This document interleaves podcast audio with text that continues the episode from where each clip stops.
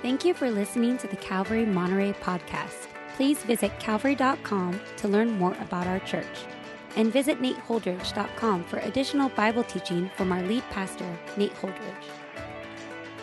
Teaching today is our lead pastor, Nate Holdridge. Well, church, it's so great to be with you again on another Sunday. Obviously, like we keep praying and saying, it's not what we would want to have to be able to gather in this kind of way, but at least we're able to do this. And I just want to thank you for taking the time, setting apart part of your life to be able to uh, take in this church service, to engage with God's word, to worship the Lord, and to uh, continue to be part of your spiritual family here on the Monterey Peninsula uh, called Calvary Monterey. If you're new here to the church, if you've, you've never actually been to the church facility and taken in a service or been part of the church before, or if you are new in the sense that you've just been hurting and you are scared or nervous and you're looking for the truth, you're looking for a word from God, then personally, my conviction is that you are in the right place. And we welcome you and are so thankful that you're here joining together uh, with us today. Uh, I, I wanted to just say before I get into the word this morning that your church is doing so well right now. Uh, this is a hard time for everyone. This is a hard time for the world that we're living in and a difficult time for the community that we live in here on the Monterey Peninsula and a hard time for the church as well. But I'm happy to report that it seems that there are strong evidences or signs of God's grace among us. You know, your pastors, I've just been so thrilled to watch them working uh, their rear ends off to be able to minister to God's people. You know, they're reaching out with any uh, technology that they can to be able to care for you and love on you and minister to you. I'm so proud of the rest of the staff that is working hard to distribute scripture and teaching and devotionals and to help prepare these services as we gather together, not to mention other outreach oriented endeavors and just the regular ministries that we have to keep on doing here uh, in the church. And I'm also proud of our life group ministry. The vast majority of our life groups are meeting online, usually using the Zoom software to be able to meet together. And I'm just so thankful for that. And many of you have reported and said, you know, Life Group was so great to be able to see each other's faces. So to me, these are all evidences of a strong church, you know, good leadership, the people coming together. And I just praise God and rejoice uh, for that. Some of you have reached out and asked how I'm doing. And I just want to let you know I'm doing really well. I am having a difficult time keeping off the pounds uh, because my wife and my three daughters all love baking, and we're just holed up in our house. And it seems like every day there's some new, delicious baked good that is there to tempt me. Uh, but other than that, uh, you know, God has just been so good. And I'm so thankful uh, for still having a chance to share his word with you, and so thankful uh, that this isn't going to last forever and that we'll be able to be together again someday. And I'm praying that it's in the near future. At least that's my hope uh, and prayer. So um, we're going to get into the word now. Uh, Matthew, or excuse me, Mark chapter 3, if you turn there in your Bibles, Mark chapter 3. And we're just going to look at one little episode from the life of Jesus, Mark chapter 3, verse 1 through 6, and a message I've called Seeing God correctly. And we're going to put the words on the screen for you wherever you're at, but you could also pull out your Bible and your notepad. And I would just encourage you, you know, it's it's it's interesting if we're here in the church sanctuary and having this time together. Uh, you know that I can see you. So you know that I'll see when you're checking a text message or getting on Facebook or whatever, but you're at home right now and I can't see you. Um, so I would just encourage you, take some of those steps. Maybe get out a notepad and your Bible and set your phone to the side so that you can focus during this next period of time as we get into and honor God's word uh, together. All right, so what I'm going to do is I'm going to read the whole episode to you today, uh, say a word of prayer, and then jump into the teaching. Mark chapter 3, starting out in verse 1. It says, Again, he entered the synagogue, and a man was there with a withered hand. And they watched Jesus to see whether he would heal him on the Sabbath, so that they might accuse him. And he said to the man with the withered hand, Come here. And he said to them, Is it lawful on the Sabbath to do good or to do harm, to save life or to kill? But they, the religious leaders, in response to Jesus, were silent. In verse 5, he looked around at them with anger, grieved at their hardness of heart, and said to the man, Stretch out your hand. He stretched it out, and his hand was restored. The Pharisees went out and immediately, verse 6, held counsel with the Herodians against him, how to destroy him. Let's pray for our time in the Word. God, please, wherever we are, speak to us today by the power of your Spirit. And though, Lord, I'm in a room without people in it, just a handful of folks that are working cameras and providing so wonderfully the technology. Lord, would you cover all of that and would you fill me, Lord, with your Holy Spirit as I share and teach your word. In Jesus' name, we pray together. Amen. Amen.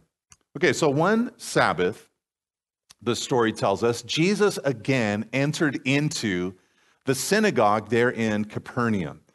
He goes to the public meeting. Uh, Mark says that when he got there, there was a man with a withered hand, and the whole story is going to center around this man. Now, Luke, when he wrote his gospel, records for us that it was the man's right hand, and Luke, being a physician, would have noticed that kind of detail. And to have a withered hand uh, meant that his hand was stiff or deformed or paralyzed.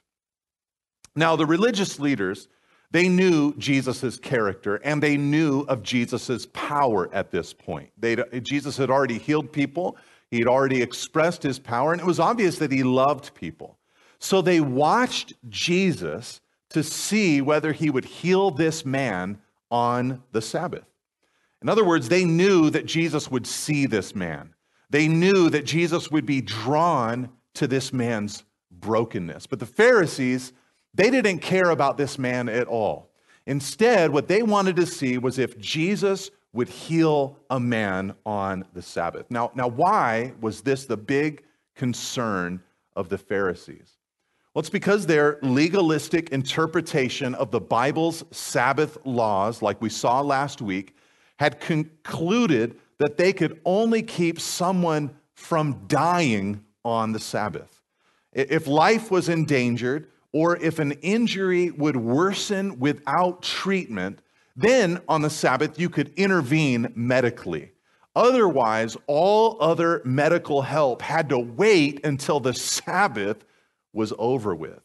So if Jesus heals this man on the Sabbath, uh, then they will be able to accuse him, it says in verse 2. That's legal language. They were looking for a legal accusation to build a legal case against Jesus.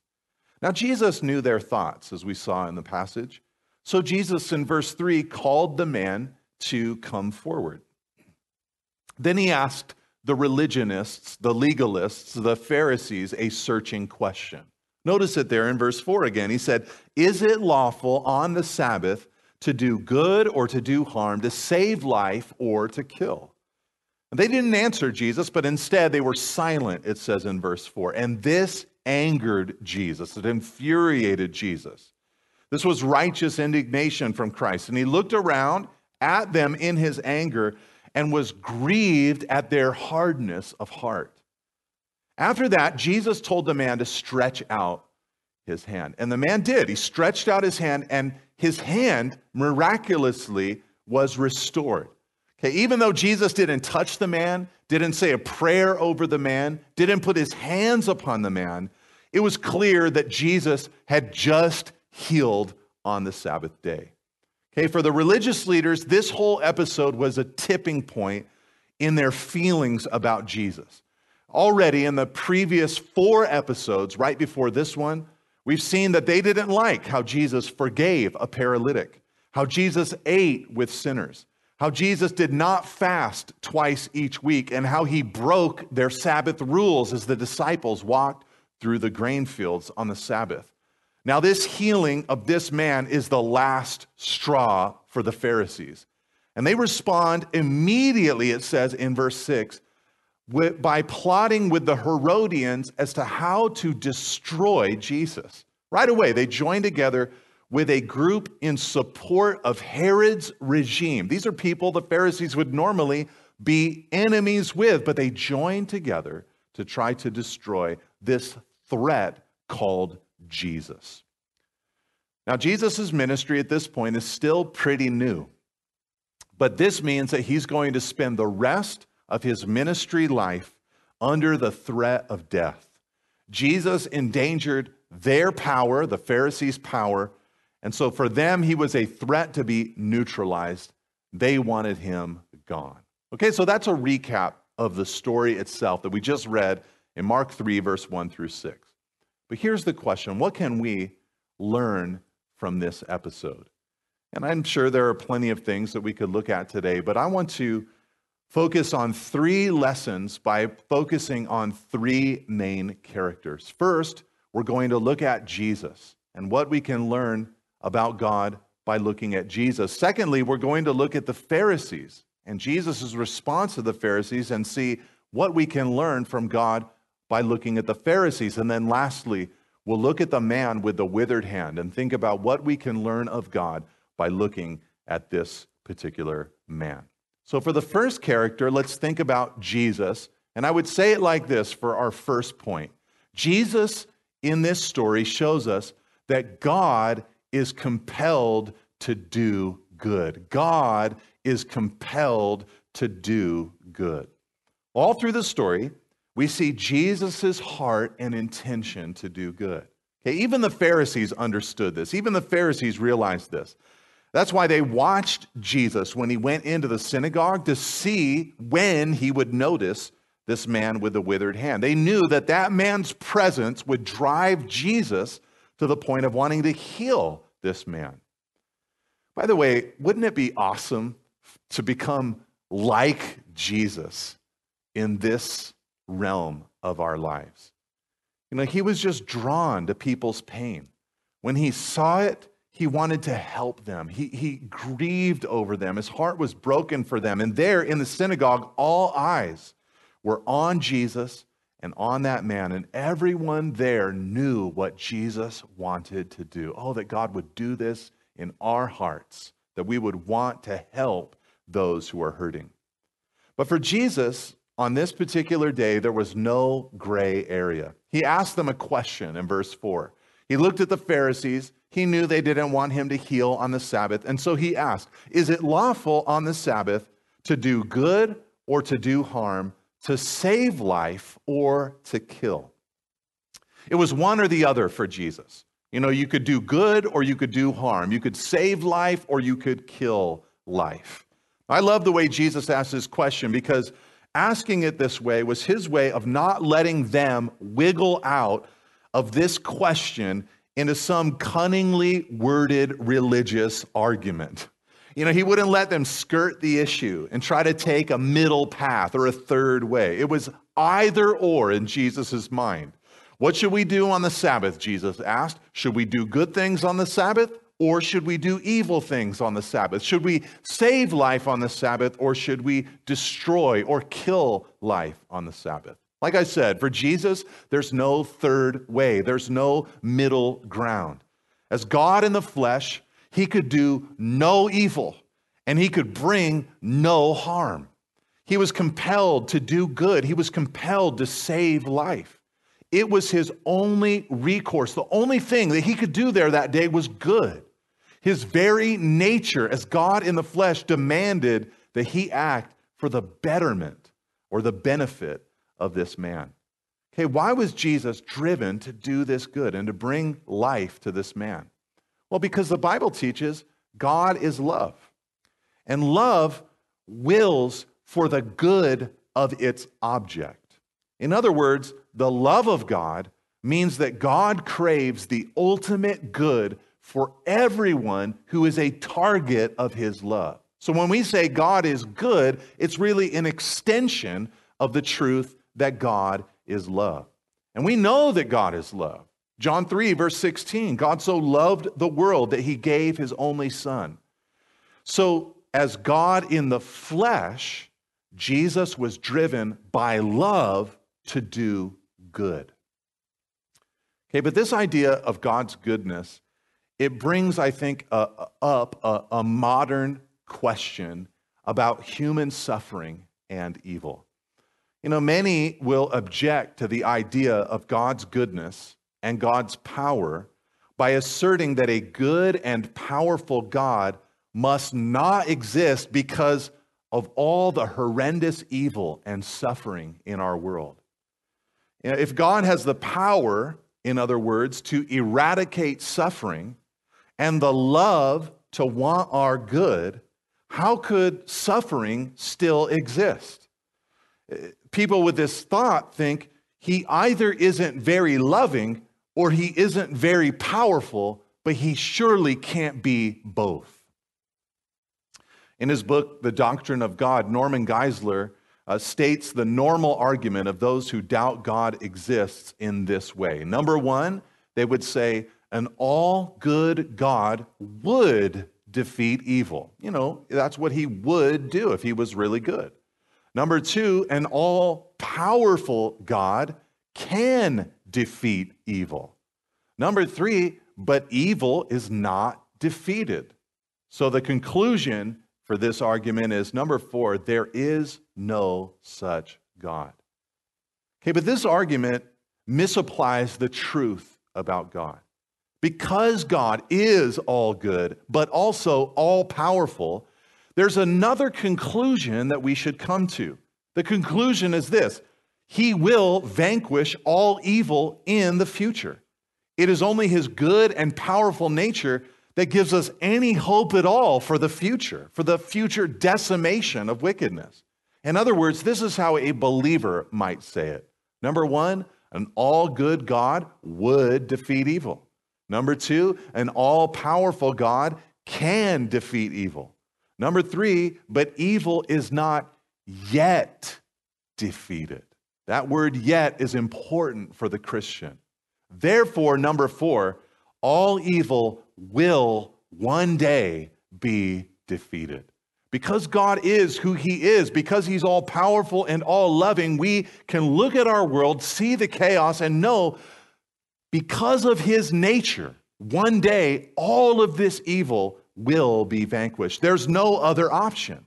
Because God is who He is, evil must come to an end. Because he's good, he's inclined to see all that is bad is deleted. And because he's all powerful, he has the ability to get the job done.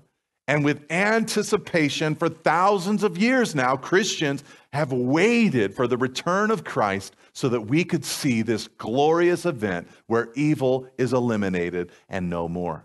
And the cross of Jesus Christ helps us to understand this incredible truth. You see, at the cross, Jesus defeated sin, the devil, and the evil world system.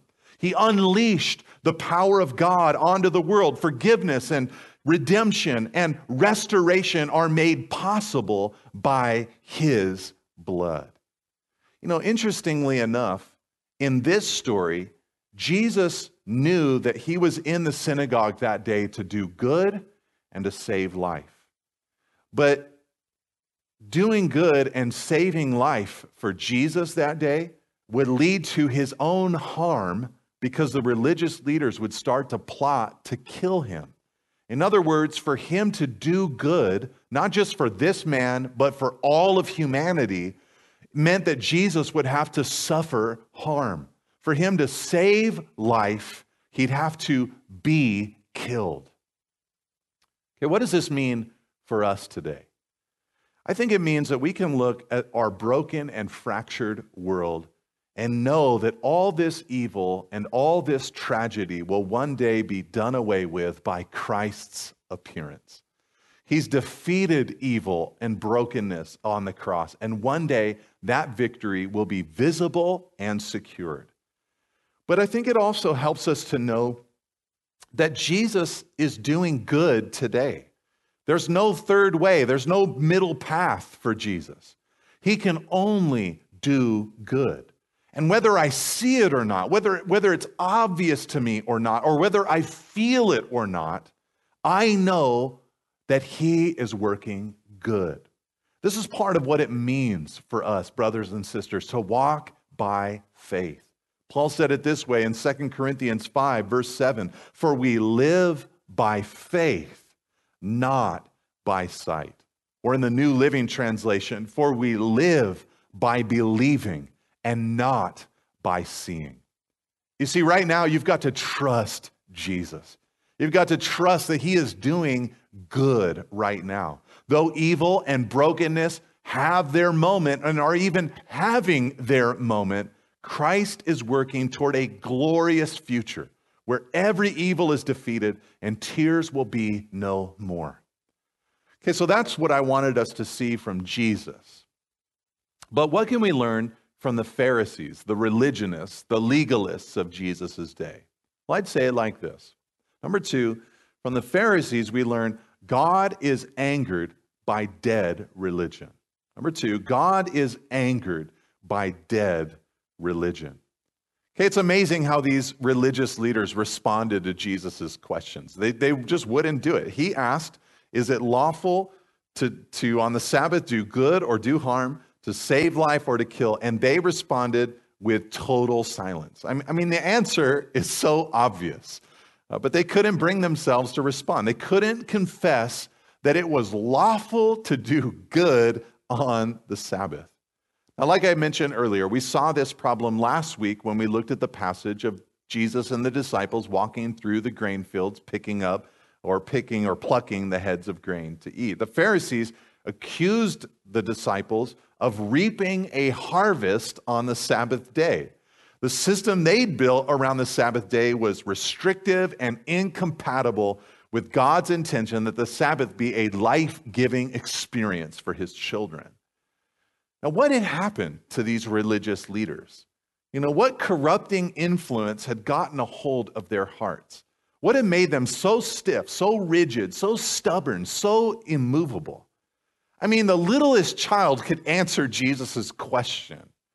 The Sabbath day is obviously not a day for doing harm and doing evil, so it's a day for doing good and bringing life. Everybody knows that. Anybody could answer Jesus' question. But these men could not even bring themselves to think that way. Why? What had happened to them?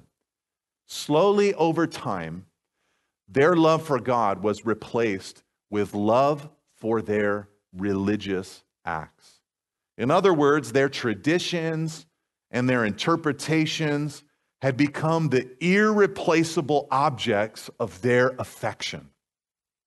They weren't doing these things for God, but for tedious religious practices that gave them a sense of self approval and holiness. And as they loved their little legalistic methods, they became blind. Paul describes them in Ephesians 4, verse 18. He says, Though they are darkened in their understanding, alienated from the life of God because of the ignorance that is in them, due to the hardness of their heart. You see, though God had prescribed the Sabbath and the sacrificial system for Israel, these men had forgotten what it was all about. They were meant to have a society which honored God, you know, complete with Sabbaths and festivals each year, sacrifices, and a thriving and robust priesthood. As, and all of that was to be a witness to the surrounding nations. Their love for God was meant to be contagious to the whole world. Abraham's seed was meant to be a blessing to all of mankind. But God had warned them that religiosity should not replace true godliness. In the Old Testament, over and over again, he warns them. I'll show you two examples. Hosea chapter 6, verse 6, God said to them, I want you to show love, not offer sacrifices. I want you to know me more than I want burnt offerings. Or in Micah 6, verse 8, Know, O people, the Lord has told you what is good, and this is what he requires of you to do what is right, to love mercy, and to walk humbly with your God. But for the religious leaders, they'd ignored God's warnings and they'd fallen in love with religion and forgotten about God and their fellow man. Love had been displaced with religiosity and tradition. And this angered Jesus. That's, that's what I said. It angered Jesus. Jesus was mad at what he saw. Mark said in verse 5, and he looked around at them with anger. Why was Jesus angry? Well, because he was grieved at their hardness of heart in verse 5. Jesus' anger grew out of what he knew. He knew that they become so hard hearted, so entrenched, so fossilized in their traditions that not even the radical appearing of the Holy Son of God could shake them from their dead religiosity. There's the Son of God right there with them, and they will not budge. So Jesus was angry. It was righteous anger. It was anger without sin, but he was angry. Now, in Jesus, what we're seeing is the heart of God. God hates dead religion. He hates forms and traditions that get in the way of loving God and loving people. You see, the truth of the matter is that Jesus was the holiest person in that room. The Pharisees were not holier than Jesus. Jesus was pure. Jesus had never sinned and never would sin. Every thought, every intention, every feeling that Jesus ever had was submitted to his Father in heaven.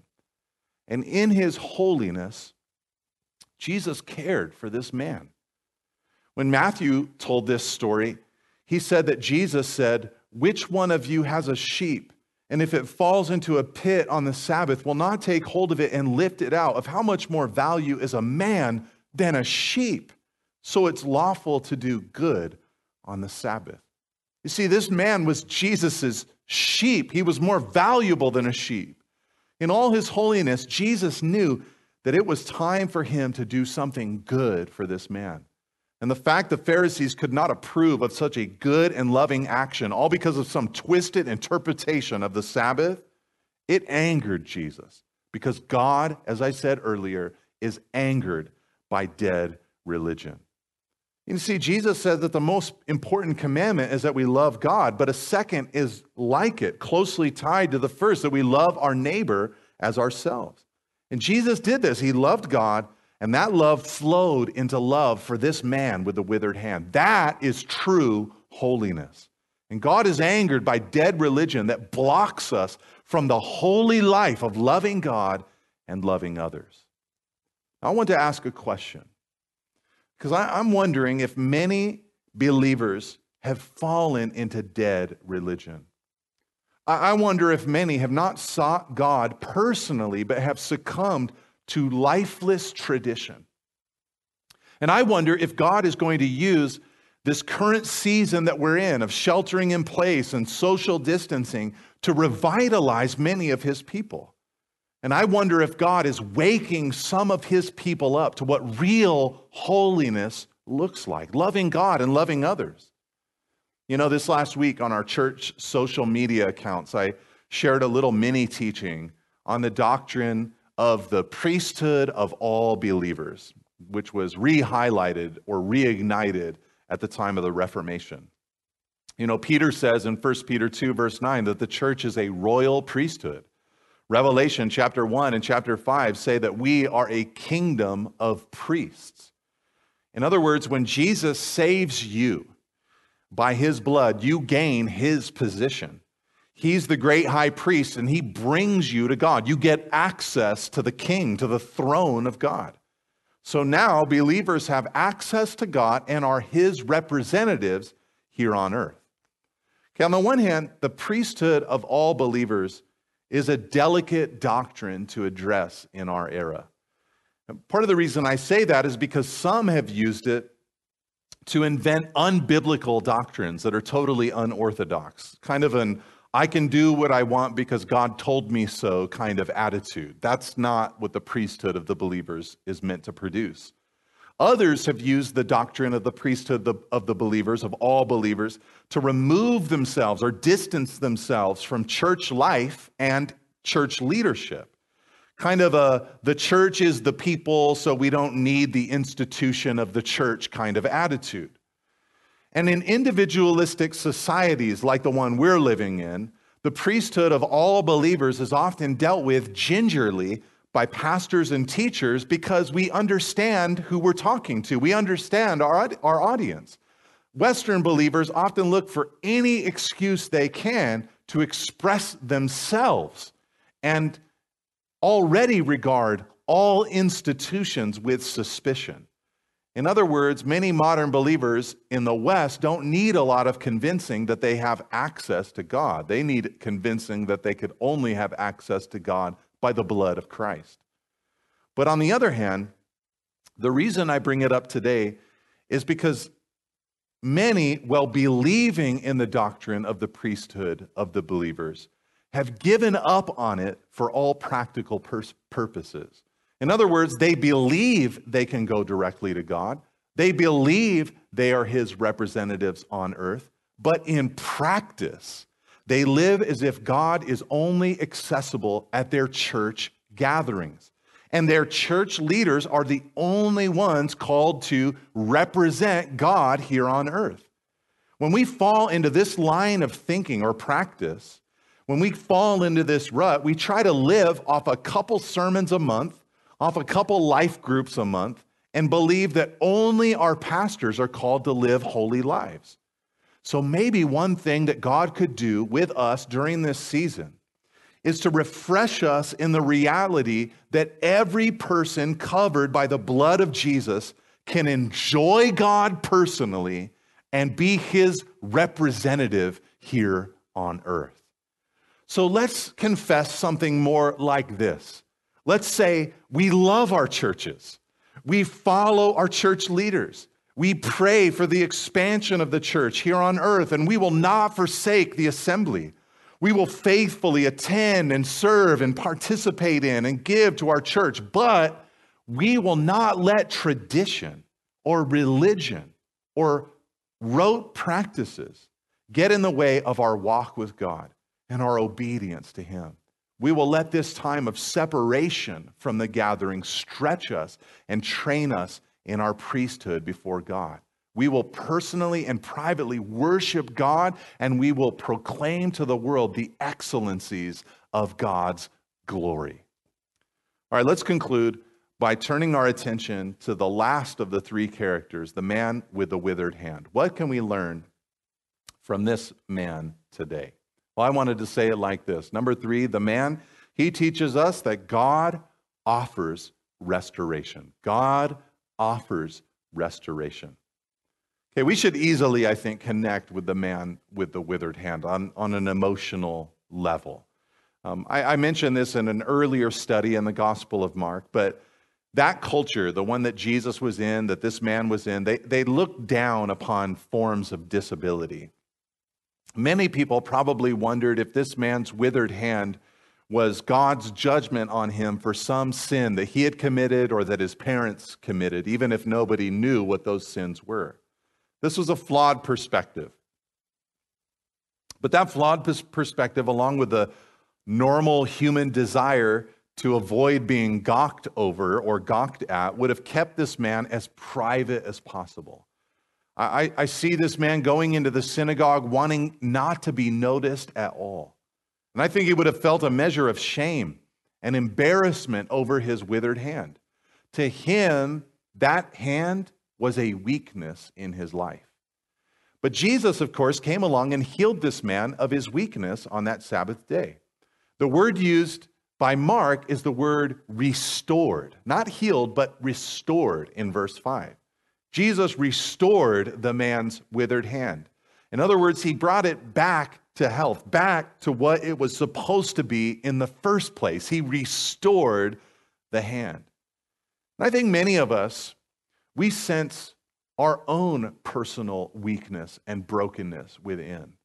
Many of us, we're, we're embarrassed, if we're honest, by our bad habits, our unreasonable emotions we're too fragile, too tender. We're, we're embarrassed by our, our broken relationships that litter our past or our personal failures. And we sense already that we're not everything that we're supposed to be or could have been. But at this point, what can we do about it? You know, we've tried to self improve, we've tried to do better, but it's like it just never works. Like this man, we wish we could be different, but to no avail. There's nothing we can do. But Jesus comes along, offering to help the man and offering to help you.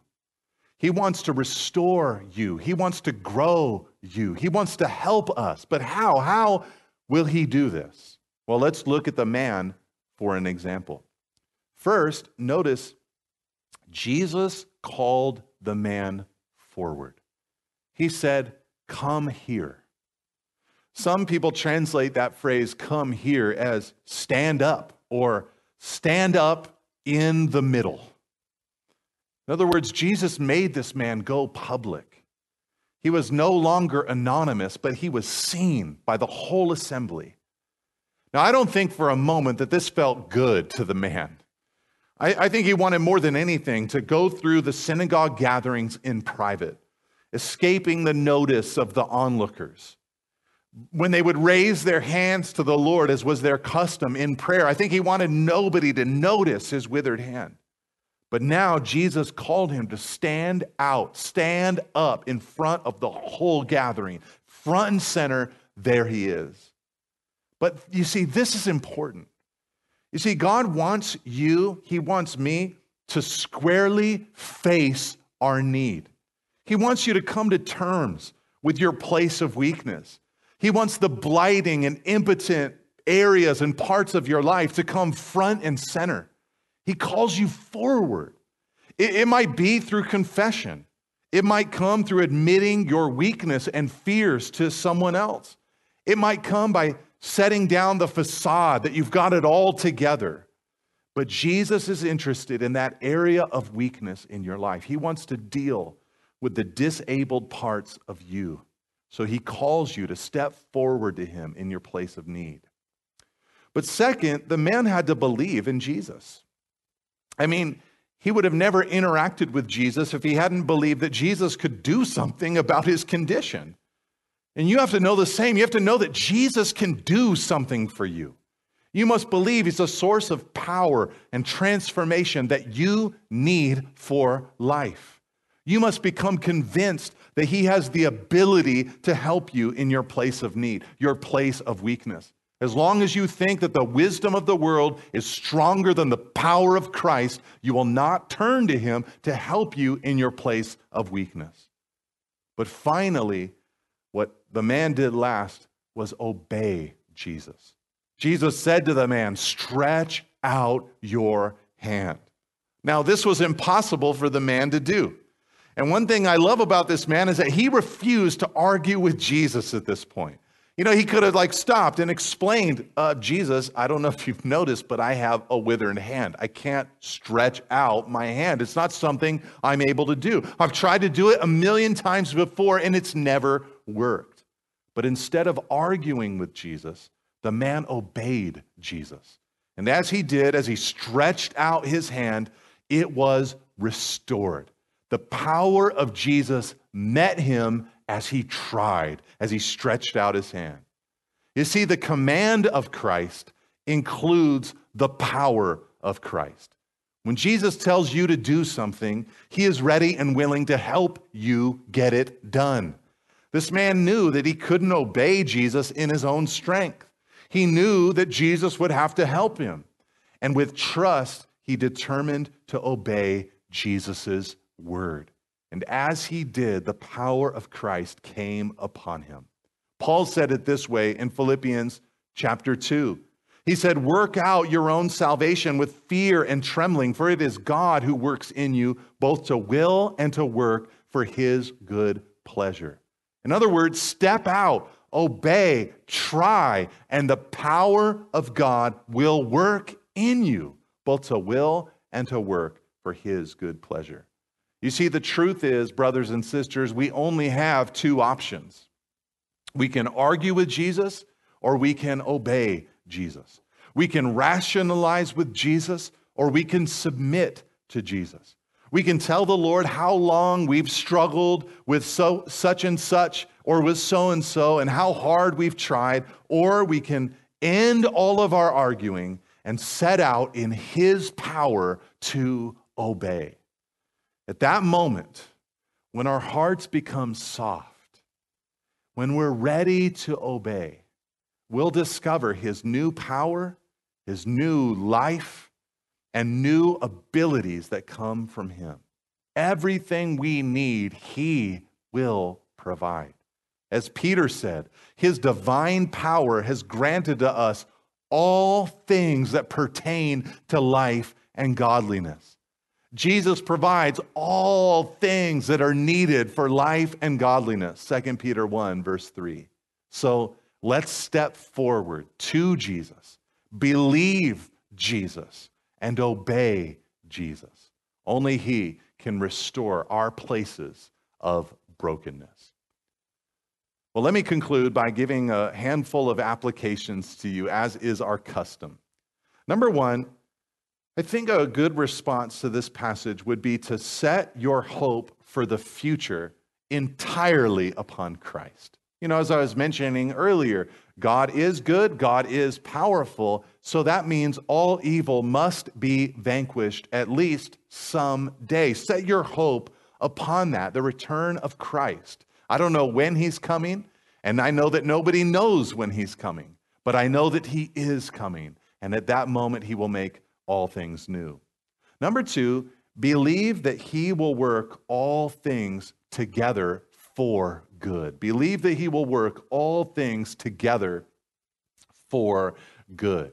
You know, if, if he is there only doing good, if that's Jesus' only recourse, then believe that he's taking the hardships of life, Romans 8 28, and that he's working those all things together for good to those who love him and are called according to his purpose.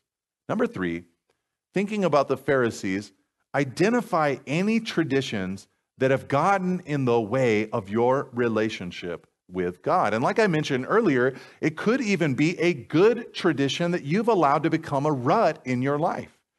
You know, for me, I've been going to church every Sunday for like my whole life. And I have to discipline my mind and my heart to say, this is a day that the Lord has made. This is a moment for me to worship the Lord. This is a moment for me to receive from God. This is a moment for me to bless and minister to others. And this is a moment that is only emblematic of my entire week. We've got to have that attitude lest we fall into a rut in even things that are good for us to do in our obedience and allegiance to the Lord. Number four, if needed, let holiness be redefined in your life. I would venture to say that some people, in thinking about the Pharisees, thought, man, they really were holy. But they weren't holy. That was faux holiness, fake holiness. Jesus, glad, rejoicing, feasting, celebrating, eating, and drinking with tax collectors and sinners, but pure and loving, loving God, praying, crying out to Him. He was holy. Number five, Jesus remade you and put you into his priesthood. So act like it is my application. And part of what I mean by that is during this time, during this season, you know, though we're not able to go out and about like we normally would, we can, through our presence, whether it's online or with family members or friends that we're communicating with through technological means, we can communicate that we believe that God is on the throne. We can be ambassadors for God during this time and praise his name even in the midst of darkness. And number six, and lastly, determine what your withered hand is and bring it to Jesus. That's my assignment for you this week, church. Not that you would think of a million withered hands in your lives. I know I can think of so many, but think of one thing, identify one thing this week that you would say, you know, that's an area of my life that I'm going to trust that as I step out and obey, the power of Jesus will meet me there and he will transform my place of brokenness. I love you so much, church, and I miss you so much, and I can't wait to see you again. As John said in 2 John, verse 12, though I have much to write to you, I would rather not use paper and ink, and I would rather not use streaming video and audio. Instead, he said, I hope to come to you and talk face to face so that our joy may be complete. And I can't wait when we can be together face to face again. Okay, I'm going to pray now. And after I'm done praying, I'm going to hand it off to my friend, Pastor Riley, and my other friend, Chesley Monzo. The two of them are going to share a few little um, encouragements with you to send us on our way this week. Lord, thank you so much for your grace. And Lord, right now I pray that by your Spirit, those withered parts of us would be repaired by you. Thank you, Lord.